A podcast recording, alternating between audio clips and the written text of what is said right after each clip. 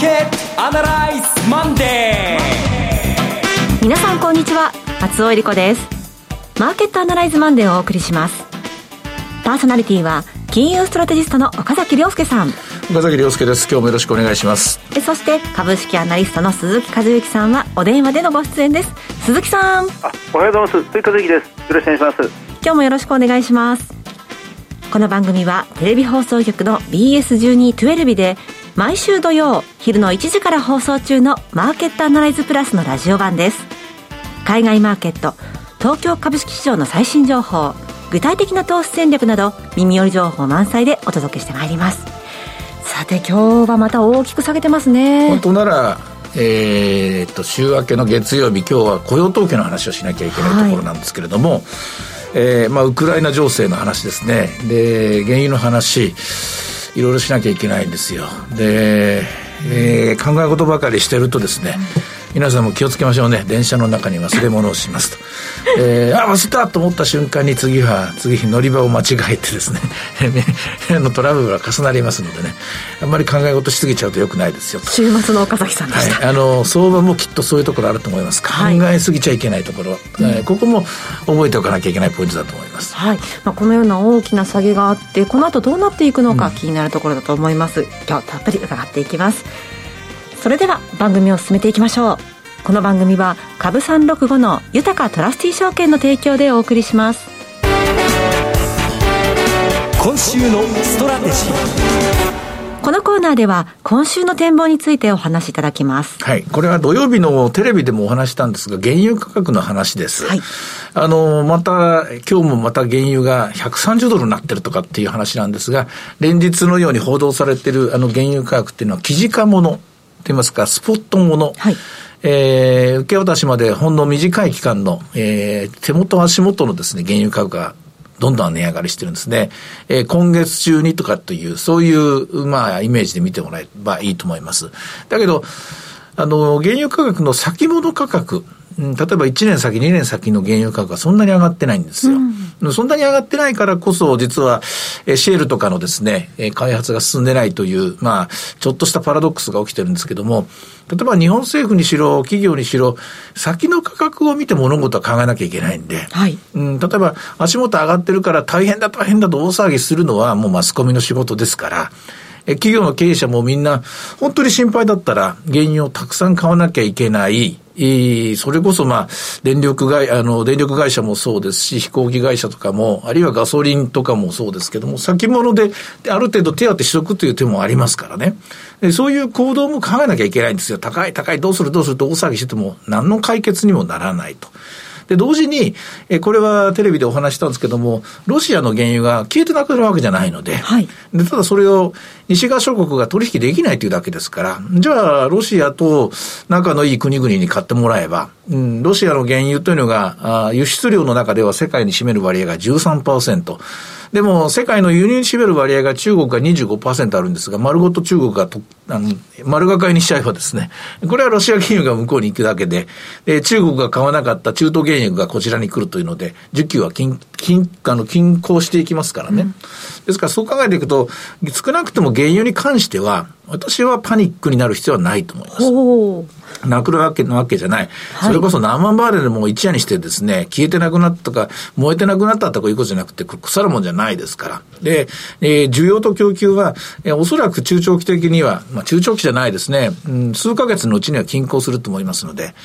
で、じゃあ、原油価格どこまで行くのかっていうところどこまで行くかについては、今、デリバティブが支配しているので、えこれは USO というですね、アメリカの ETF ですね、これがものすごいとんでもないことになっちゃってるので、うん、ものすごい踏み上げ相場に、オプションの、コールオプションの踏み上げが起きてますのでね、え3月の18日が S q なんですけども、ここまでは、どこまで行ってももう、あの、誰も文句言えないぐらい。でも逆に言うと、そこまでの、もう残り2週間切りましたけども、それまでの間にピークアウトするだろうと思います。これがまず原因についての見方。はい、あの、慌てる必要ないと。え日本企業が、ね、パニックに陥ることは、これは下げなきゃいけない。これが一つ目。二つ目に、じゃあ、景気後退確率が上がってるっていうんだけども、アメリカの長期金利が1.7まで下がってきたっていうんだけども、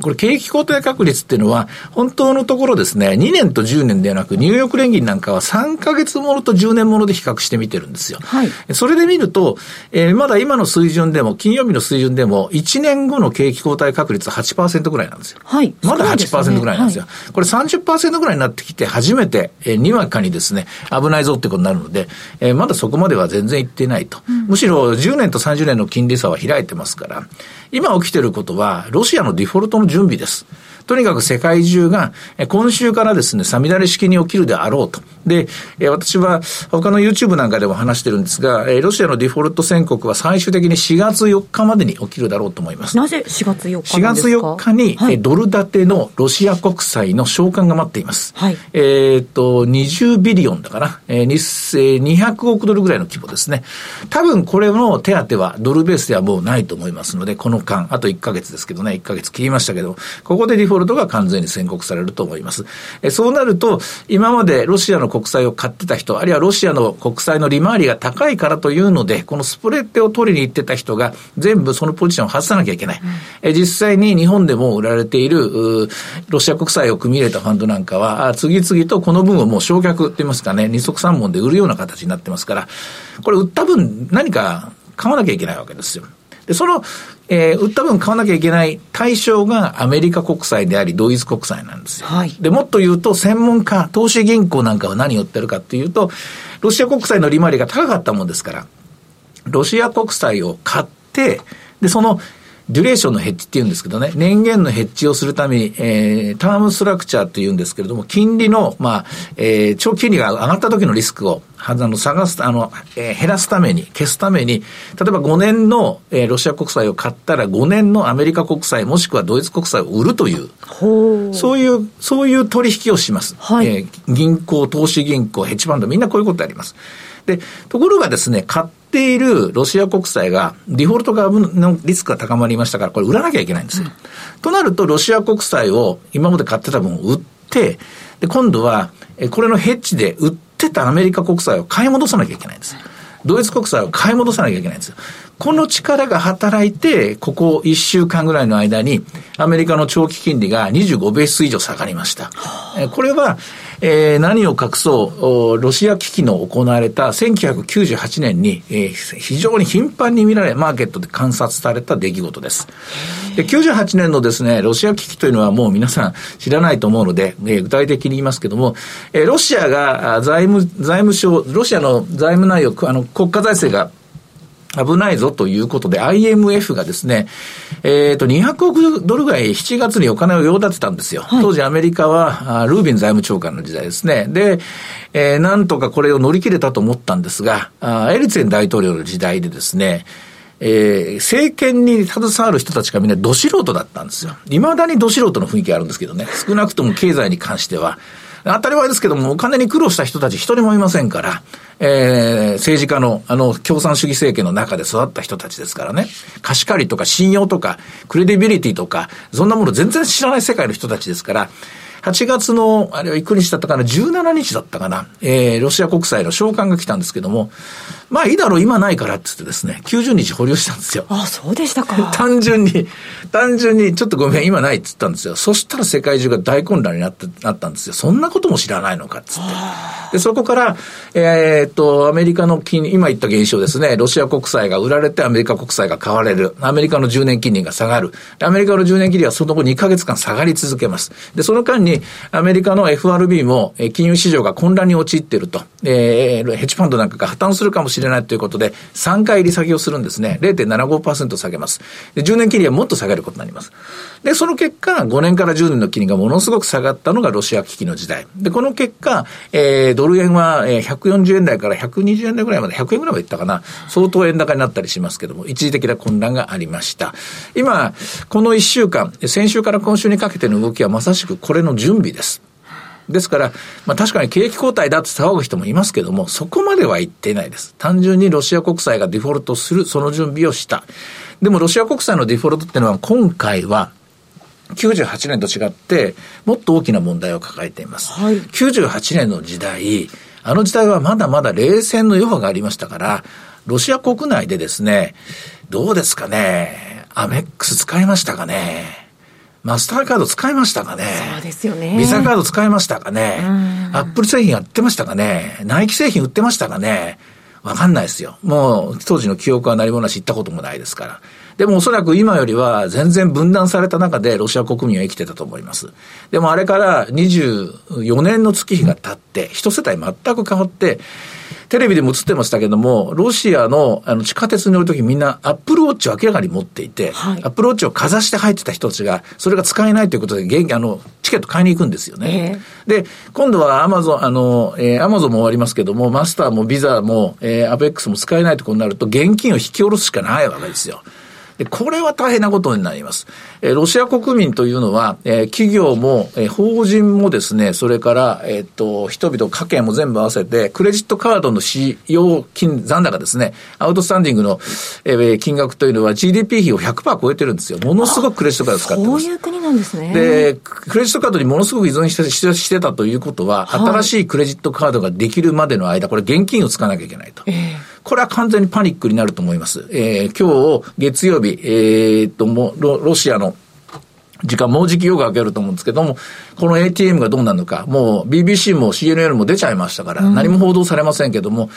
これ一つ問題ですね。同時にクレジットカードも、えー、っと、中国の、えー、っと、銀霊っていうのかな。あれを使うっていうことを言ってますけども、そう簡単に1日2日でですね、えー、銀行対銀行、クレジットカード会社と LINE が引けると思いませんし、審査も時間かかりますからね。こっからやっぱ1ヶ月ぐらいは、ロシア国内っていうのは相当混乱してくると思います。で、その混乱の中で、その混乱の中で、兵隊さんたち、まあ、できんのかと。いうわけですよ。なんか、報道によるとシリアから、シリアからの兵隊を1日何百ドルかで集めて、6ヶ月ぐらい契約でやるって言ってるんですけども、これやっぱり、いろいろ見方は分かれるかもしれませんが、核兵器を使うぞと脅してみたり、えー、シリアを呼ぶとか言ってみたりとか、いろいろ言いますけども、ロシアはロシアでこれ、もう手詰まりになっていることは事実ですからね。まあ、その状況の中でイスラエルからの、首相が行ったり、あるいはトルコからの介入が入ったり、こちらの方に期待をするしかないかなというふうに思います。ただその中で一つだけ、はい、はい一つだけですね、明るい、いろんな情報を、実は先週からですね、えー、っと、ロシアの財務省とか、ロシアの中央銀行とか、えー、取引所とか、ほとんどアクセスできなかったんですけども、だんだんまあ、えー、あの、アクセスできるようになってきて、一つ分かったことがあります。一個だけアメ、あの、ロシアはいいことをやってくれました。何でしょう？ロシア中銀のホームページは非常に充実しているということです。えー、イギリあの、英語で全部書かれていて、はい、えー、ロシア中銀の総裁って女性なんですよね。で、イェール大学でも学んだことがあって、で、ウィキペディアによると、なんか民族的にはタタール人の、あの、末裔らしいんですけどね。えー、でも本当に優秀、秀才らしくて、この方が総裁になってからな、なも功績だと思うんですけども、本当にいろんなデータを出していると。はい。日本銀行、日銀の方ももし聞いてたら伝えたんです、伝えたいんですけども、日銀のデータよりもっとしっかりしますそうですか。本当に多種多様にいろんな外貨をこんなふうに、えー、外貨の場合はですね、ほとんど各国中央銀行にお願いしてるんですけれども、包み隠さず出してるんですよ。包み隠さずロシアの国内金融の姿を見せてるんですよ。ひょっとすると、あの女性はこうなることが分かってたのかもしれないなと、あの総裁は。で、同時に世界の中央銀行が今一致団結して、で、金融制裁すごい早かったですよね。あのロシア中央銀行のデータが公開されてたから、今の金融制裁、経済制裁が核もえー、クイックにですね、あの、あの迅速にあの行われることができたんじゃないかなと思います。えー、まあだから戦争は早く終わるとか、だからこれから混乱があるとか、そこへの確率の、はであの何も言えないんですけども、これだけは一つ良かったことだなと、98年とは一個違うという話です。最後になりますけども、えー、いろいろ言いましたけども、今週の戦略は残念ながら、まだダメです。はい。まだやっぱり我慢しなきゃいけないと。まあ、我慢しなきゃいけないんですけども、日本株はそう、あの、前から繰り返しているより、バリューがありますし、今回のウクライナの、まあ、騒動も、なかなかこの騒動が騒ぐまでは、なかなか上を向けませんけれども、価値は残ってますし、日本企業の業績にほとんど影響はないと思いますから、うん、本当一部の企業の上でですね、うん、そういう意味では、慌てて今から、もう狼狽売りとかする必要は私はないと思います。え今週も、とりあえずは一週間生還してもらって、えー、来週またこの時間にお話しするときに、何かしらまた新しい兆しをお伝えしたいと思います。それがポジティブなものであれば、本当に幸いかなと思います。そうですね。えー、鈴木さんは今週の状況、どんなふうにご覧になってますか？今週というよりも、本当にあのまさにその98年なんですよね、はい、1998年に、まあ、世界が本当に混乱した、8月17日にロシアが、まあ、デフォルトをして、で株式市場の底入れっていうのは、日本の日経平均は、あの10月半ばぐらいまでかかった、まあ、2か月間、やっぱりその時は下げ続けてしまったという、まあ、全く初めての経験でしたからね。あ確かにあの、まあ、それよりは今回は短期的に値幅も小さく済むなというふうな、まあ、思いたいところと思うんではありますが、あの結果論ですけど、その後、ずっと振り返ってみると、その時もうものすごく動揺していた。世界中が混乱していたその中で、はい、98年の半ばにそのグーグルが、まあ、創業して、産声を上げて、でそのインターネット革命の中で、もう今に至るような、まあ、巨大なそのネット帝国を築き上げたという、その産声は混乱の中から生まれるっていうのは、やっぱりあの、いつもどうしても一つのものに目が、いや頭が捉えられてしまうんですけどね、その裏側ではまた全く別のものが、野心家が別のものをこう生み出していると、うん、2007年、8年、9年、そのアメリカで不動産バブルが発生して、不動産バブルが崩壊して、リーマンショックが起きて、まあ、100年に一度の経済危機っていうものが当時発生したわけですが、まあ、その過程でアップルが iPhone を発売して、最初のうちはそのマニアだけがその、まあ、重視していたんですけど、だんだんだんだんそれが世界に広がって、そのまあ、データ資本主義と言われるような、ビッグデータを中心に、え、人工知能を中心とするそのスマホが全盛になるような、えー、その世の中、地球がまるでもうもう一つの地球ができてしまったと言われるような世の中になった。大きな混乱の中で、ね、別のものがきっと進行してるはずですのでで、それは大体企業から生まれる。企業家が何かを今の混乱に乗じてというわけではありませんが、この中から、まあ、次の時代をつかみ出す、まあ、築き上げるという、やっぱり私としては、この見えないところで今、産声を上げているような企業の小さな動きというものをもういつも探していきたいなというふうに思います、うんきっともうその方があるはずということですね。さて、どっかにあるんだと思うんですね。すねまだ見えないと思うんですが。はい。さあ、では、株三六五の動き見てみましょう。今日はやはり寄り付きから売り物勝ちです。寄り付きは25,778円。はい、その後802円まで、えー、若干ちょっとだけ上がるところがあったんですが、その後安値をつけます。25,122円ですね。現在は25,285円で取引が続いています。はい。えー、前場は25,006円のところで、うん安値をつけました、はい、ここどうでしょう？えっとね、あの水準的には日経平均全体は、えー、大丈夫だと思います、はい、この辺のところで落ち着くんですけども、ただもちろん、えー、戦況がどんどん広がっていくとか、それから原油価格も、これまあ価格ものですからね、えー、足元スポットものはどこまで上がるんだっていう話、これはもう続きます。うん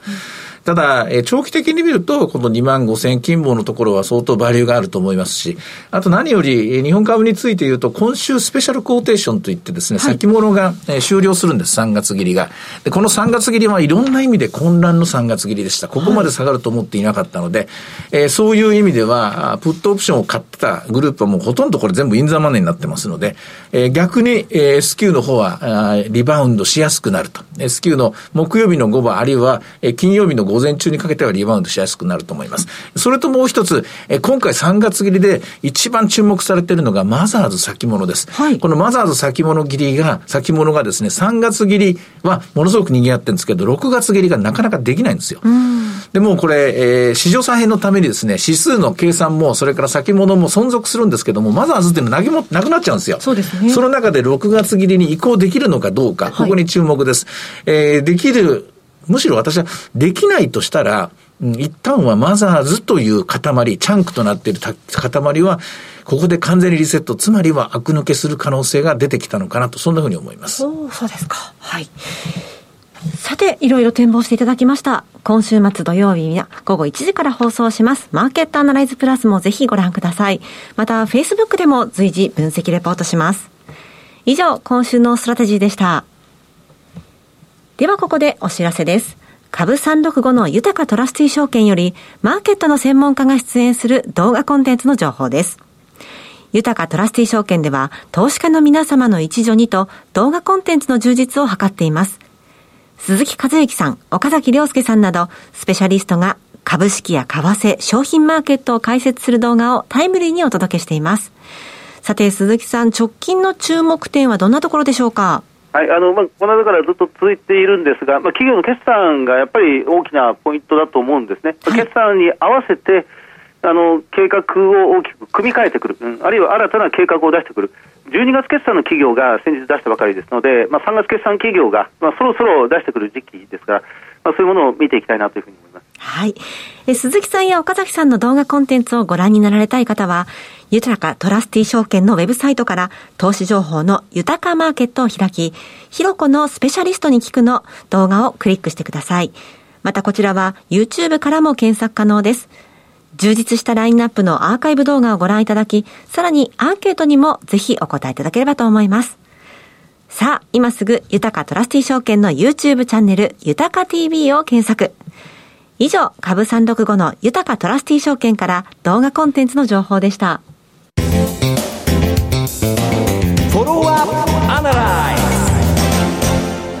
それでは参りましょう。鈴木さんの注目企業です。お願いします。はい、あの、東京ガスです。え、9531の東京ガスに注目しています。はい。あの、時価総額1兆円をちょっと超えるぐらいの企業ですね。で、それに対して売上高が2兆円ちょうどぐらい。で、えー、まあ、総資産が2兆9000億円、まあ、3兆円弱というところですから、まあ、かなり、まあ、未だに割安なところにあります。えー、PBR で見ると0.9倍ぐらい。配当利回りが2.8%ぐらいというところです。まあ、今日日経平均大きく下がってしまってますが、午前中、株価わずかですが、プラスをキープしてまして、はい、えプラス11円、えー、2345円で引けています。ROE が5.6%というところですね。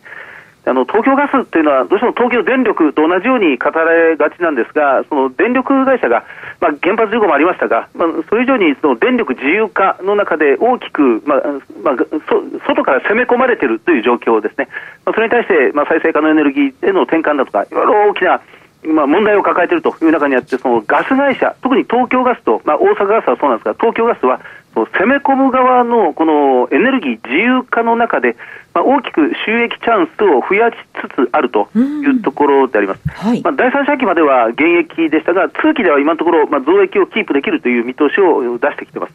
あの都市ガスのウエイトがやっぱり今のところ大きいんですが、まあ、今日はあの日経新聞大きく取り上げられてますけど、そのやっぱりあの石油よりも LNG、えーまあ、天然ガスに大きくシフトしていくっていうことを、まあ、世界の、まあ、庶民、えー、国、えーまあ、企業というものがやっぱりこれから考えなくちゃいけないという状況に立たされているようなところがありまして、その都市ガス、LNG、東京ガスはこの LNG の取り扱いがすごく上手なんですね、まあ、トレーディングによってビジネスを立てている、LNG の備蓄基地、あるいは運搬ルートもしっかり確保しているという状況であります。あの2030年までの脱炭素を進めるというところで、この投資先をしっかりもう今、確保している。えー、向こう30年で2兆円投資するという方針を打ち出してきていて、でこれまで、うんまあ、株主還元しますと言っていた、うん、利益の6割を還元しますっていうのを5割に去年の9月に引き下げたんですね。はい、えでそれはなぜかというと、新たな投資先が、我々が成長していく上での投資先が見つかったから、株主に対して還元するよりも、自分たちのビジネスを、本業をもう拡張していこうという方向に、まあ、舵を切ったというのは東京ガスです。えー、9531、えー、この辺りをしっかり狙っていきたいなと思います。はい。今日ご紹介したのは東京ガスでした。マーケットアナライズマンデーはそろそろお別れの時間です。ここまでのお話は、岡崎亮介と、追加随人、そして松尾恵里子でお送りしました。それでは今日はこの辺で失礼いたします。さようなら。さよならこの番組は株365の豊かトラスティ証券の提供でお送りしました。